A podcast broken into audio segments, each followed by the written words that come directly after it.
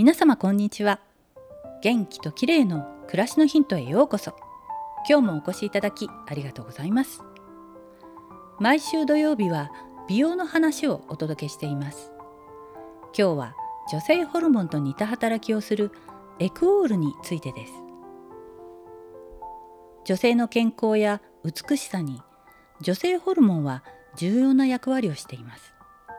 年齢とともに女性ホルモンが減少すると更年期障害や骨粗しょう症動脈硬化などのリスクが高まります。エクオールは大豆イソフラボンに含まれる大豆インが腸内細菌によって変換されてできた代謝物のことでこのエクオールが体内に吸収されて女性ホルモンに似た働きをするんだそうです。納豆や豆腐をたくさん食べて大豆イソフラボンを摂取しても体内でエクオールを作ることができる人は2人に1人くらいなんだそうです。大豆食品を食べる頻度とエクオール産生能力とが関連しているという報告もあります。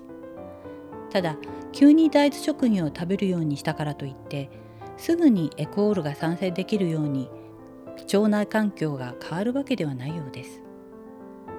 エクオールを直接摂取するサプリなどを活用するのが良いかもしれませんね。大塚製薬さんが有名ですが今ではいろいろなメーカーからエクオールさエクオール配合のサプリメントが出ているようです。エクオールについては近年世界的に研究が進められていてまだわからないことも多いですが更年期障害の改善骨粗しょう症の予防皮膚の老化の予防などさまざまな効果が期待できるようです。興味のある方は是非チェックしてみてください。今日は女性ホルモンと似た働きをする